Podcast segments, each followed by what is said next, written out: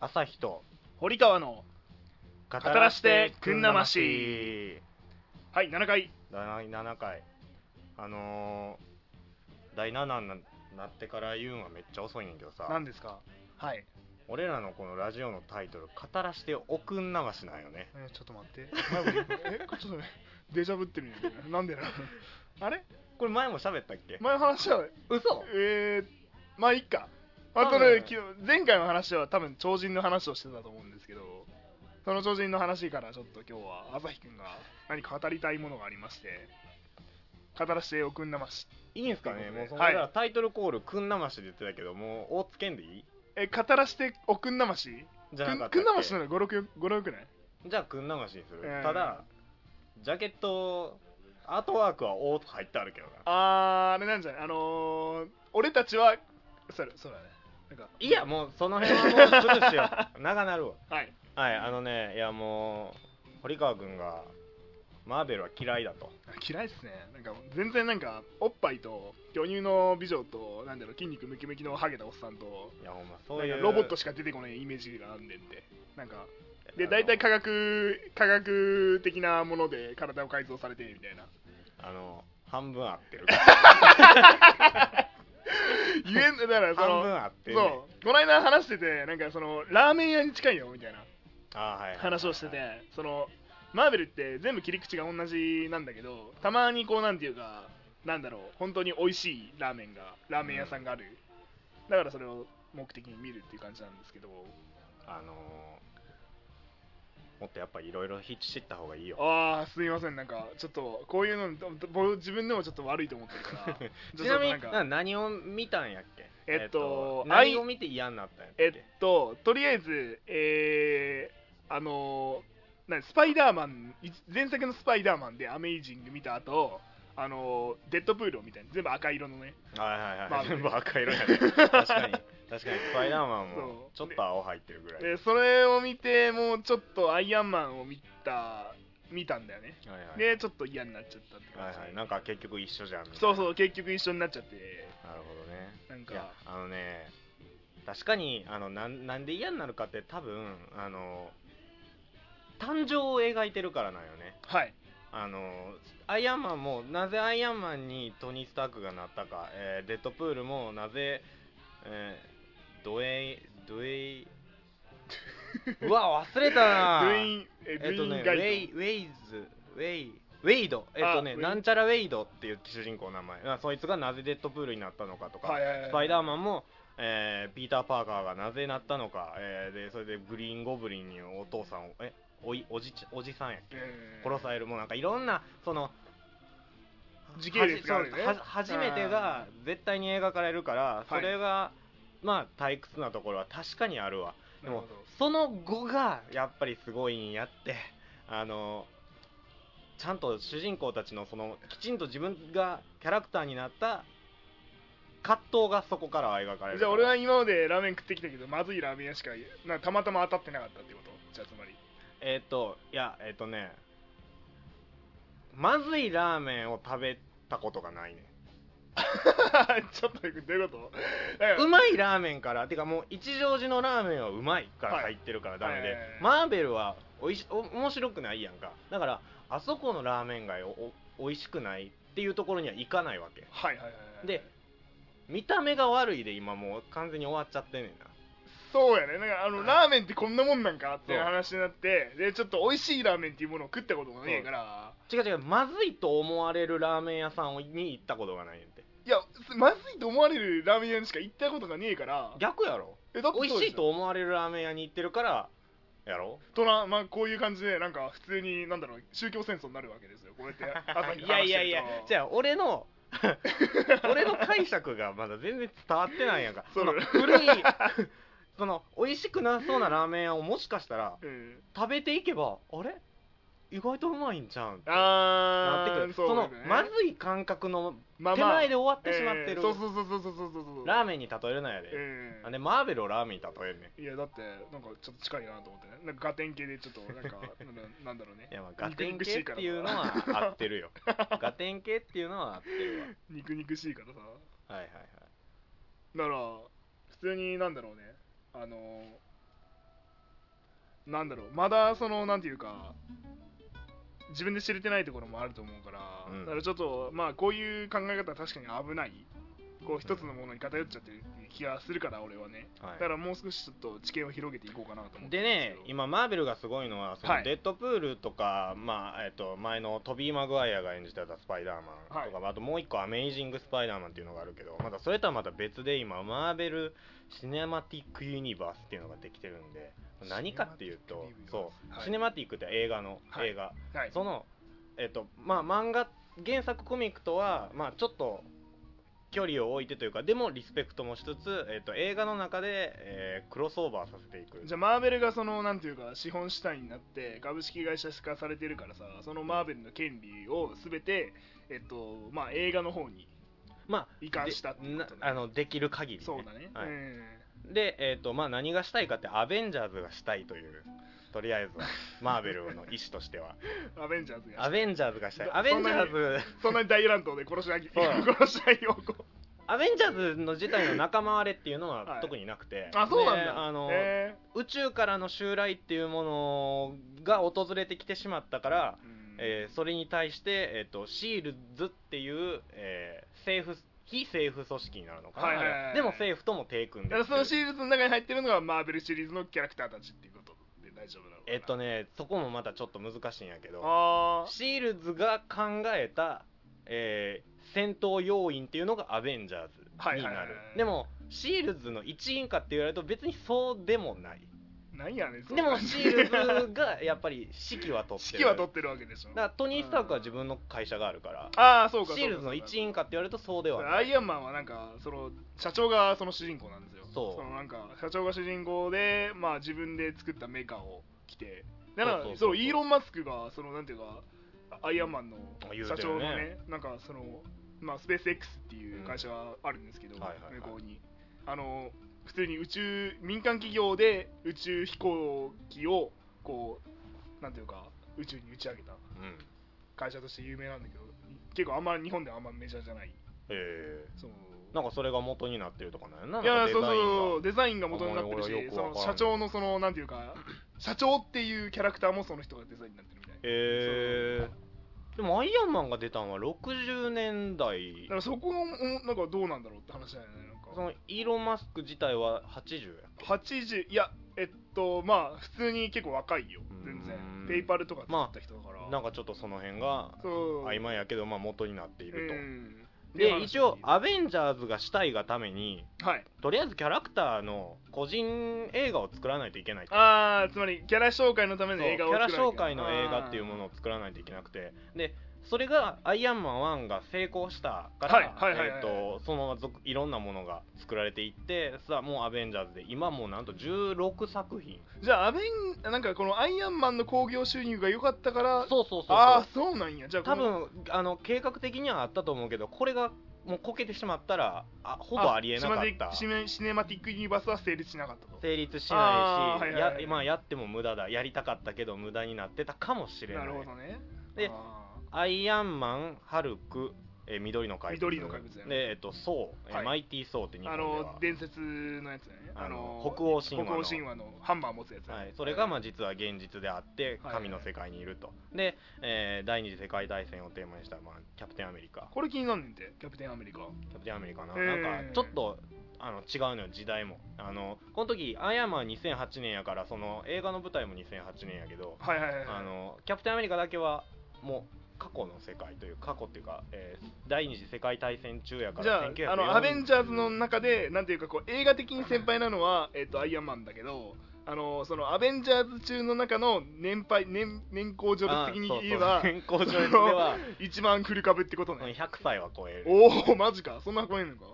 でもえっ、とき年的には一番若いと思うあそうのなんやあそなうかそうかなあのーまああるあることがあって現現代にキャプテンアメリカが来てしまうわけやけどあーそんなに年も取ってないから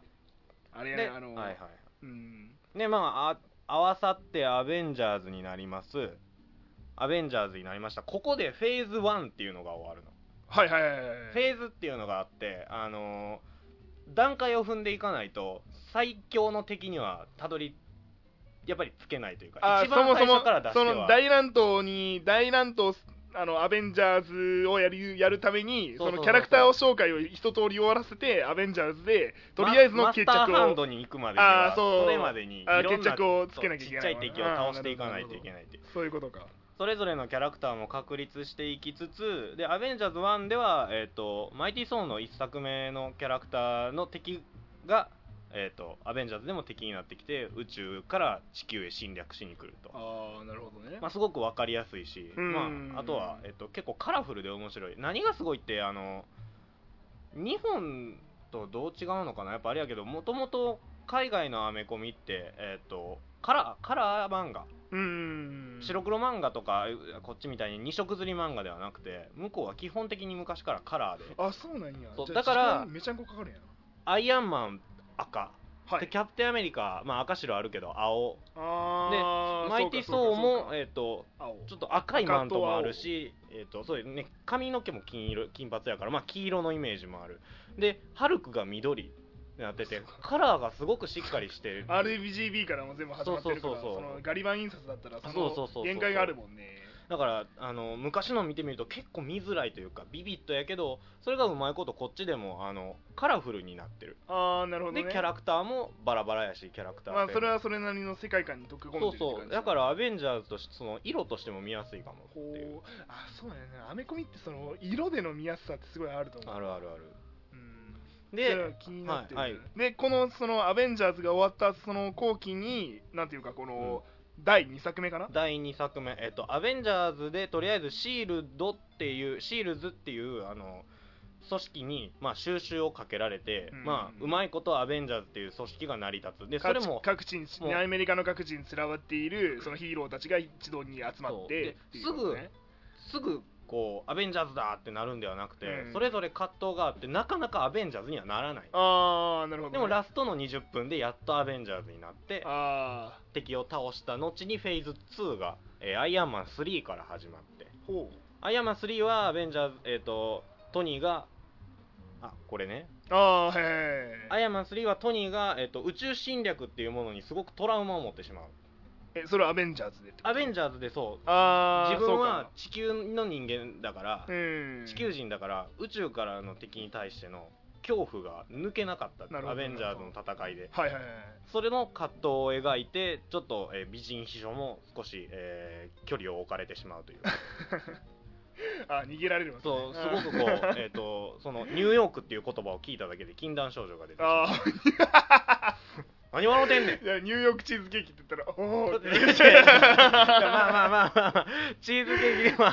あり得るやろねあとーりあえずニねューヨークっていうもうこなんかその近い単語が出てくるとはい発はい作を起こしてしまうぐらいちょっとしんどくなるああなるほどねじゃあ俺がそのなんていうかあの東宝とかあのカンコレとか言ったらもう寒気が出てくるっていうあそうなんかかお前ならそうやろそれ え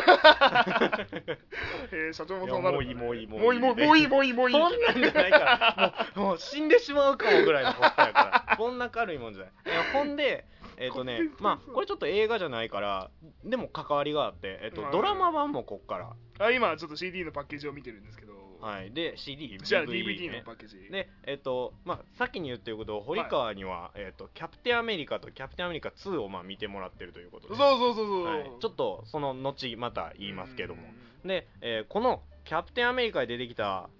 ヒロイン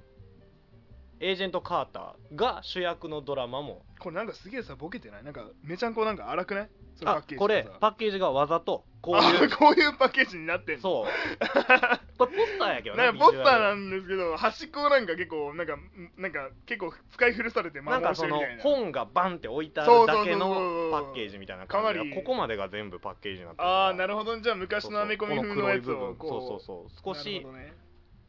踏襲してあるかなっていう感じでシールズの後の話基本ドラマがこっからすごい展開されていっててドラマもきっちり映画として映画につながるものを書いていててですねで「マイティー・ソー2」もここでありましてやっぱ2が多いね2がなんそのこっからが面ア白いベンジャーズからの2がこうなんかそのアベンジャーズ1回集まりましたそこからその各人の運命をたどっていきますって言った時にちょっと面白いよねうんうんうんう、うんんあなるほどねはいはいはいで、えーそう「アベンジャーズ2」ではえっ、とえマイティー・ソー1で敵やったキャラクターがアベンジャーズで敵になっててまうんたそいつとソーが、えーうえーまたそのその2人ではなんかこうううまいことややっていくというかはははえっとまあ何って言うとその敵が宋の弟に当たるわけではあそうなんやそうでそうえだっけにとうんはい何や でえっとその弟が、えーワンで、えーアズガルドっていうこいつらがいる神様たちがいる世界から追放されてその追放されたとこから、えーあるある強的な凶悪な存在からはいはいはい地球をお前侵略してこいと言われはいはていはいはいえーまあその兄貴がその日本あ日本じゃないわで兄貴が、地球をえーそれを止めに来るとそれでなるほど地ね球に来てアベンジャーズになる、ねああなるほどねでさらにそれもまあ阻止するわけで、はいはいはいまあそれが結末ではあるけど、まあ、分かりきってるから言う でたもう助かるっていうのは分かってるから言うけどでそれアベンジャー ズって出てこねえもんほんで、えー、とその弟をアズガルド、えー神様の世界へ戻したうん戻して牢屋へ閉じ込めてたら実はそのある別の次元でえっ、となえそれネタバレにならん大丈夫紹介ああらすじ紹介大丈夫大丈夫えっとワンで出てきたソーのに地球人の恋人、うんまあ、ナタリー・ポートマンなんやけどその恋人がえっとあでるす ねあるあるなんか液体にブワッと体をえナタリー・ポートマンがそえ液体にえ液体にー出撃されるの赤い液体にナタリー・ポートマンがなんで白じゃねえぜ なんでなんで白や白だねけんじゃないんだよお前そこはさ考えろよな お前この人朝っぱらから聞くかもしれんのぞこのラジ オそうだね前はでまあこの赤いのなんだってなってでそれは実はもう世界を揺る、まあちえ銀河をもう宇宙をユニバースを揺るがしてしまう液体なのねはいはいはいでそのその液体を巡って争いが起こるっていうのがああーなるほどね2で覚えてるな赤い液体はいはいはい覚えてるなでさあじゃあ地球に来たなどうやって神様って地球に来るんだって話やけどまあ乗り移るしかあないアズガルドにはうんあのスッとこうあの各各星へ飛べるトントンネルというかうんそういうものがあってでそれでソウたちは、えー、とそれぞれの銀河星を巡れるわけなんやけども、うんあのじゃあそのアズガルドから落とされた弟のロキはどうやって来たんだはいいうのはここで「キャプテンアメリカ1」で四角い青いのがあったんって覚えてるかなああはいはいなんか深深海に落ちたやつねそう、はいはい深海に最後落ちるんやけどその青い、えーキューブって呼ばれるやつが実はワープできる機能を持ってる、まあ、それも、えー銀河を揺るがしてしまう力を持ってるあーでその青いキューブと液体の赤がとりあえず出てきましたじゃあ緑出てくるんじゃない次はその通り えっ、と あねーまそうなだんだ緑は出てこないけどはいはいはいはいえっ、とで、えーキャプテンアメリカ2」これねはいは「いウィンターソルジャー」これが緑出てくるこれこれは全く出てこない出てこねえの全くそういう物質は出てこなくて、まあ、これが、えーアベンジャーズ」で、えーととりあえずシールズが、えーまあ、うまいことアベンジャーズを機能させたと。はいはいはいけどあの委員会って呼ばれるさらに上の上層部からはは止めがかかっているじゃあ内部分裂を防ぐために委員会を設立されてなんか多分国家の許しがないと攻撃できないいやいやもともとうんもともと,、えー、と内部分裂とかいうよりも前にあのシールズっていう組織よりも上の立場の人間がいててそあーの人間からやっぱり、えー、とあの眼帯男はいはいはいはいキューリー長官っていうものははいえーがいてて、サミュエルジャクソそンうさんがそいいるんですよねつがまあアベンジャーズの計画を立てたはいはいはい人物でその人物はやっぱりアベンジャーズとして機能させたいと、うん今回だってうまく防げた、はいえーでそれをでまたさらにそれを指揮する、えー長官と同じ役者のやつがいててそいつがまあちょっと分その訳合あり人物、はいはいはいはいまああの凶悪な鍵を握っていると、うんまあこれ堀川君見てくれたということでえっ、といやまだ見てないよ俺はウィンターソルジャーは見たやんえし俺はキャプテンアメリカは興味あったってだけでままだ見てはいなかったと思うけどねいやいや見見たやあそうんだってシビル王を見てもらうために見てもらってるやん でもそれまだやめやめまあまあみはいみじゃあ見たという見体でたやんいやいやしいや収録の誤差とかええから今いやいや見てるる見ていやるだいそうあのシビロを次回見てもらうためにはいはいはいはい今収録してるからあマーベルー紹介やからでそのためだったらいいにかそうそうあのそれで「キャプテンアメリカ1」と2は見といてって言ってもう見てもらってるから大丈大丈夫でまあこれち記ょっと憶があおぼろげなんだよあれやウォーターゲート事件ねああそうそうそうそうそうをテーマにしたってやつまあちょっとまた後で喋ろうこれはあそうだねだいぶだいぶ堀川これは面白いいとやてかまあそうだよ、うん言ってくれたんでさあ続いてですね「ガーディアンズ・オブ・ギャラクシーはい」これ見たことあるやんなこれめっち多ゃ分気 CM になるんやでこれなになるんやでいやこれ本当にマジで好きなんやでほんまこれはこちょっとなんれかはねあのほんまにある、まあ、映画好きな評論家とか,、なんかいろんな方から見てもあの絵面として綺麗やし宇宙とか銀河とかの星ってなんか暗かったりうん岩だけゴツゴツしてたはいはいりはいあのあんまりあの結構廃れたイメージがなんかあると、はいはいはいはいめっちゃカラフルやねえそうなんかこれ結構80年代からのこうなんかそ絵柄にすごい近くってさアライグマがめちゃんこ可愛いんだよね主人公のピーター・クイルっていう主人公が地球人が、はいはいはいえーとまあ、ある宇宙人にさらわれてしまうのが、まあ、起源になるんですけど、はいはいはいそのえっ、とそれが80年代に生まれていた子供でうんそれで、えっとこの銀河のもう地球外のところで生活しててでこの映画の中でもその主人公がウォークマンで聴いてる曲が BGM になっててあウォークだからマンウォー全クマンて古いなちょっとそう全てカセットテープだかガセらットテーそプのうウそォうーそうクマンねおかあの白血病かがんで、あの死んでしまったお母さんが託してあの持たせてくれてたウ重いォ重いなおいえなんでこークのマンがこいやのそうこのパッケージに似合わず重いなこのパッケージやけど一番最初の始まりはお母さんが白血病ええじゃあえっとまあ坊主にしててがんで亡くなってうわーって逃げてたら宇宙からのやつらにこうさらわれてしまうっていうのが始まり、とそこからタイトルが始まるんやけど、まあそれでえっ、とここで紫色の玉が出てくるああ近いですねさっき言ってた、はいはいはいえっ、と赤の液体と赤とはい青の四角いやつ、青の四角ここで、えー紫色のすごい力を持ったそれも世界を地球を星を滅ぼしてしまうほどはのいはいはい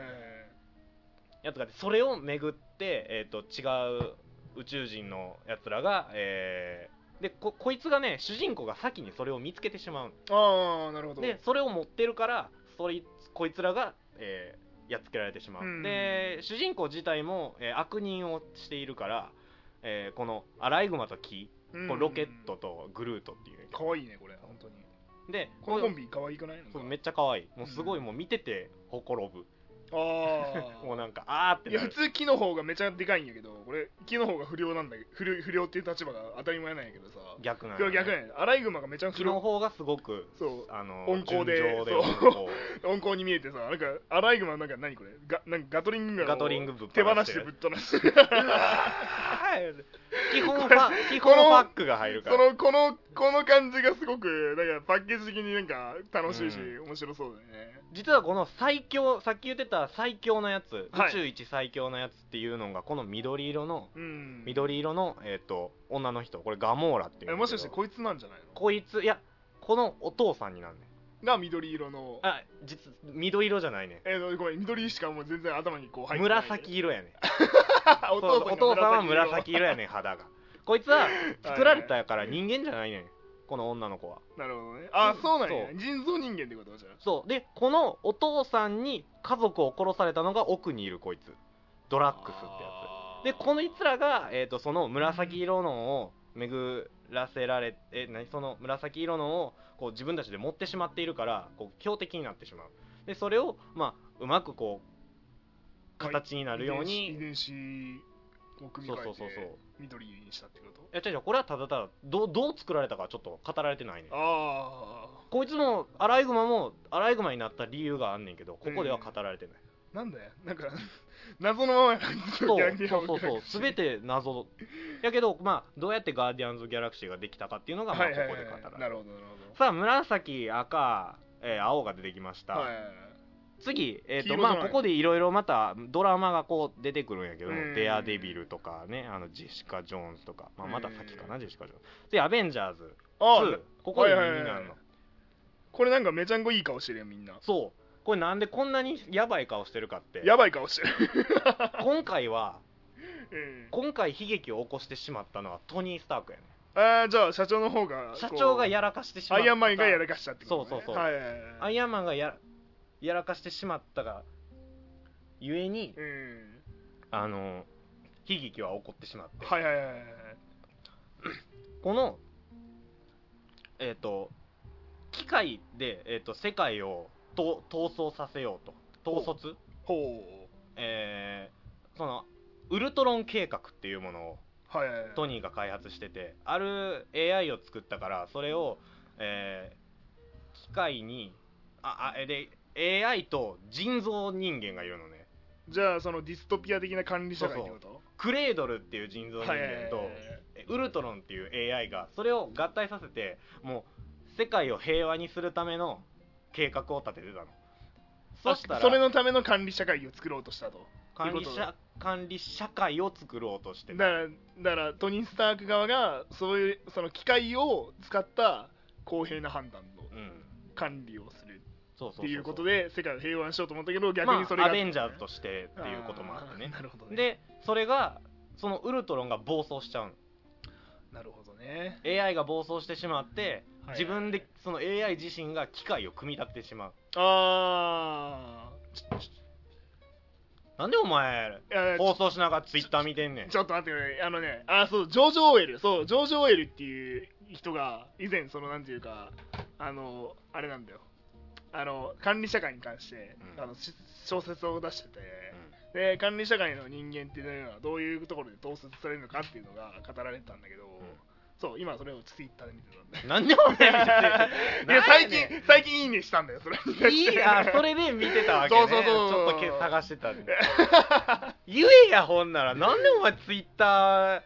いや基本的に俺スクローラルジしオながら管理お前ちょラジそんな俺なんか俺あのさ、まあ、あの不真面目にやっていねえやから俺 俺もそれは思ってたけど、うん急に不真面目になったなと思って それツイッターやるってなんかみ不真面目に見えるんだよねいやなんかしながらツイッターやとなあまあまあまあええわはいでまあそれを、えーアベンジャーズたちで止めるんやけれども、はいはいはいそこでえっ、とまあその裏側で、えーある計画が、えー奥にいるねこの女の子と男の2人あなんかえなんかえこれ何何スカーレット・イッチとクイックシルバーって言って、うんまあ、かいこいつらも改造されちゃう、えー、とその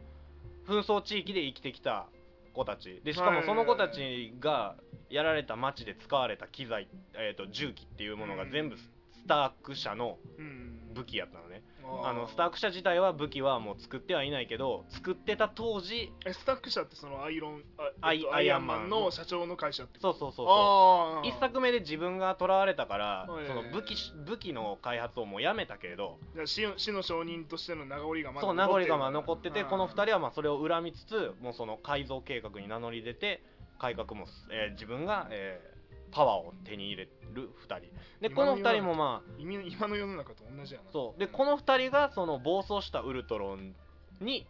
この手下にちょっとなってしまうそこでなんとかうまいことするであーさあここでさっき言ってた赤緑青が出てきたっていうので次黄色が出てくるの色が出てくこるこはでずやねさあその黄色っていうのが何かっていうのはあんまり言わん方がいいのかもしれへんけどとりあえず、まあえーとみ見てみる今まで出てきたキャラクターの武器の中に入ってたのは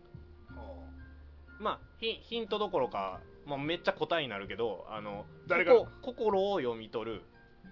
誰かの誰かの目ん玉とかマインドコントロールできるなな武器にあってマインドコントロールそうマインドコントールロールができる武器多分堀川は見てないから知らんあーそれを見つけろってことねで,、はい、でそこでやっと4つの石が揃いましたと、はいはいはいはいこんなに4つの石がどんどんと出てこないうんで神様の層はそれが分かってあるわけでうんそれが何者なのかどんなものなの力があるのかっていうのが分かっててで、えーそのいその4つ何かっていうと実は世界今の宇宙を作り上げた、あ宇宙ができた時に生成された無限の意志って呼ばれてるものあーなるほどインフィニティストーンっていうんやけどーんなんかなんだろうね属性みたいな風属性とかあ水属性でともかそうでもない属性じゃなくてそういうわけじゃないのえっとね今で言ったあの青いやつ青い四角いやつはその四角の中にストーンがあんねんけど青青いストーンはなんかアースウィンドファイアウォーターみたいな感じのそのなんかそういう感じのニュアンスなのかなと思ったんだけどスペースストーンっていうねスペース ストーンねスペースストーンってことは,、はいはいはいはいスペース宇宙を行きうんうんう行んき渡りできるストーンでえっ、と赤がリアリティストーンってはいはいはいはい言って、まあ、それがちょっとあまり今曖昧で形を持たないねだから液体あーで,、えーで人の中に侵食してその操ったりとかもできるし、うんそいつのその意志が意志がある意志そのダジャレになっちゃったけど そういうことわかる意志があるストーあンのあれ石っていうのはその患者の石とかいうそうそううそうそうそうそうの人間の意志とか石ねそういう、んで、えー次が、えー何紫がはいはいパワーストーンって言って、もうもうパワーそのままパワー、うんもうトンと1個ゴンと置くだけでマイティー・ソーがいや持ってそうだねいやでマイティーソーは持ってない、うんなんかまあ持ってそうな感じああ何やそ れいやいやガーディアンで出てきたやつであそーのパワーストーンって言って,、えー、と見てないからそのそのパワーストーンに触れたはい有機物の物理量だけそのパワーストーンの威力も上がるああじゃなくこう触どんれどるんものがでかいほどパワーパワーが上がるってことねだから蓄積されていくわけや1個星に落とすだけでその星は滅んでしまうぐらいの意志あーなるほどまあでもそれをまあそれを巡ってのガーディアンズなんやけどでえっ、と黄色がマインドストーンって言って心を操れる意志うんねその4つが揃ってしまったでそれでそうは慌てんのよねいやこんなにすぐ短期間で4つの意志が出現するなんてありえないとちょっととおおつけとお前そらうみちたょっといな落ち着け てで、えっとまあ、アベンジャーズがいろいろあって終わってで今マインドストーンその黄色い石が地球、はいえー青い石がアズガルド、はいえー、宋の故郷そうねの根拠でえっ、と紫の石がえっ、とあそこ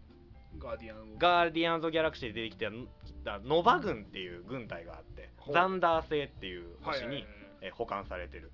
で、えーエーテルあエーテルっていうかさっき言ってたリアリティストーン、えー赤いやつじゃあバラバラになってるそうわけね今液体の赤いやつはガーディアンズで出てきたコレクターっていうキャラクターがいんねんけどそのちょっと見てないんだよ俺の見て ないけど星星をもう数ある星の宝物というかそういうのを全部そこになぜかみんな持ってきたがるというか収集したがるるで売りたがるそこにサイコパスコレクターみそたいなう感じでここやったら絶対に誰も取られないだろうと、ああなるほそどねのコレはいクターしてるところがじ破壊されちゃうのよねだあかあやばいやんらそうレッ赤いリアリティストーンは今どこにあるかわからへん状態ああなるほどねそうではいまあそこで意志がいろんなところにある中でアントマンうんうんうん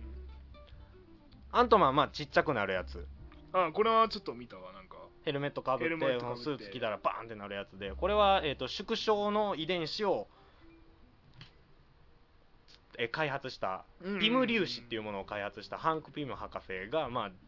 えー新しいアントマンをちょっとな見んかつけ出俺したい俺の認識なんやけどスピンオフって感じなんやけどねなんかスピンオフなのアントマンってなんかそななのんのなんていうかアベンジャーズのあメインメインの流派からちょっと外れたスピンオフで作られた確かにちょっっとえっ、と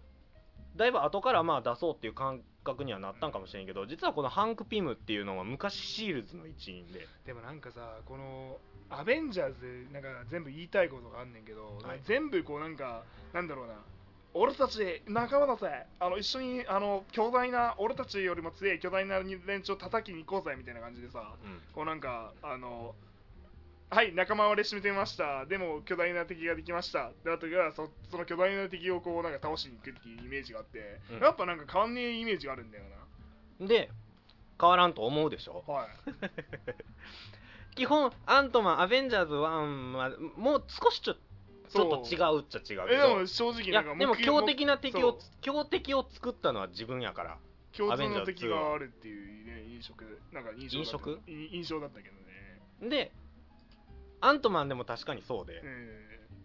あのアントマンでも自分と似たーはい敵が出てくる、えー縮小技術を持った敵が出てくるんやけどうんでここでまあ一番最初に言ってた堀川に見てほしいマーベルっていうのでほうなんです「よキャプテンアメリカ3シビル・ウォー」キャプテンアメリカ3そう「シビル・ウォー・キャプテンアメリカ」っていうタイトルでおう内戦っていう意味シビル・ウォーってはあまあ市民の戦争っていうことだよね今回「キャプテンアメリカ3」キャプテンアメリカに戦いを挑むのはえアイアンマンなんでもよこれもあれでしょなんか最終的には巨大な敵が現れてさこう倒していくんでしょ違うんですよあれあそこは裏切ってくんや今回 今回ばかりはその意志も出てこなければあええストーンも出てこなければあもうじゃあガチの仲間割れみたいなやつそう実はその裏にはいるっちゃいるけれどええいるっちゃいるけれどけ一番最後の最後はそこじゃなくなってしまう なるほどね最終的なそのどっちどっちが間違ってたかっていうミスっていうものは発覚するけれどもはいはいはいラストではそのミスが分かったがゆえにさらに本当の事実を知ってしまうあでキャプテンアメリカが内緒にしていたこととかアイアンマンが、えー、と気にかけていたっていうことが全て嫌な方向へ行ってしまってーあーそっか仲間がいい仲仲間内で信頼してかいたからこそこうなんか裏切らそれうたそうそう裏切られれたっていうのがラストで出てきてしまっそうて、いうことかキャプテンアメリカ自体がえっ、とそのテロリストだと言われているやつが、はをかばってしまうおうでそこでえっ、とアイアンマン側が、えーキャプテンのやり取りがあってからその亀裂がどんどん入り始めるあーもともとが、えっとキャアベンジャーズっていうものはほんまにこのまま野放しにしてっていいのかとうんシールズっていうものは実は、えっとまあ、言ってしまえばキャプテンアメリカ2で崩壊してしまってまあそうだね、うんえー、とでも「エージェント・オブ・シールド」っていうドラマがあるから裏では続いているけれどもそのはいはい映画内としてはあの今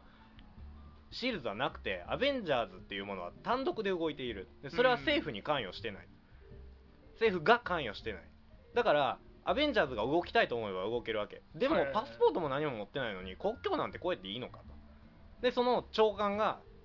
あある長あフューリーじゃない別の政府の長官が提示してきたのが、えーまあ、ソコビア協定っていう協定の、うんまあ、めっちゃ分厚い本をバーン置いてきてそれを、えー同意しろと、えーこの政府の許可がなければアベンジャーズは出れないとあーついに出ました出か動できないそとのそのお振りがついに出た そうおそうそうそうそう今まで勝手なことしてはいこんなとこもうワシントンやらニューヨークやらいろんなとこを壊しまくって、うんお前ら責任取ってないやろとああなるほどねキャプテンアメリカはでも俺たちは地球を作ったんやぞうんとでもアメアイアンマンはでもその中で多数の犠牲者を出しているうんでも俺たちがいなかったらさらなる犠牲者があったちょっとこの次回のそれに関してちょっとこれ見た後にこれあの感想を言いたいねこれはちょっとそうやね俺もちょっとこ言ってれほしいねこのささっきのその説明で俺も思うところがあったからちょっと一回これ見てみよそう、うんあのねほんまにアイキャプテンは何が正しいのかううんアイアンマンは誰が正しいのかっていうところで話が進んでいくからすごくこれは今まで森川が描いてたマーベル作品のはいあれをあ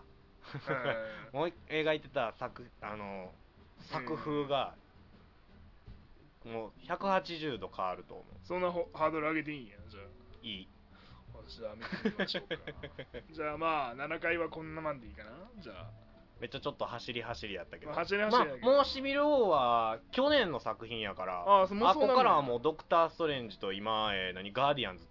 2が出てるからおおお前ガーディアンズ2マジで見ろよお前めっちゃすごいから見てみよう一回1と2見てほんまに了解了解すごいからああらアラでイグマ可愛いともうそろそろごめんね終わるんやけども、うんあの森川もなんか見てほしい映画があるとかさっきから俺いちやょっと俺はち名ょ前をっと間違あえれるよというまあなんか、まあ、ウェーブこれがなんかねあのマーベル週間が終わった後はちょっとザ・ウェーブってやつをちょっと見てほしいかなと思うんだよねザまあ、ウェーブこれの話してもちょっとまたあの今後あとまあなんか機会があれば波の話じゃなくてねちょっと社会うん社派な会映の画らしく話て、そうまあなんかまあその話もちょっとしていこうかなちょっとまた後々の収録で、じゃはあ、7回はいこんなもんではい終わりましょうか朝日と堀川の語らしておくんなまし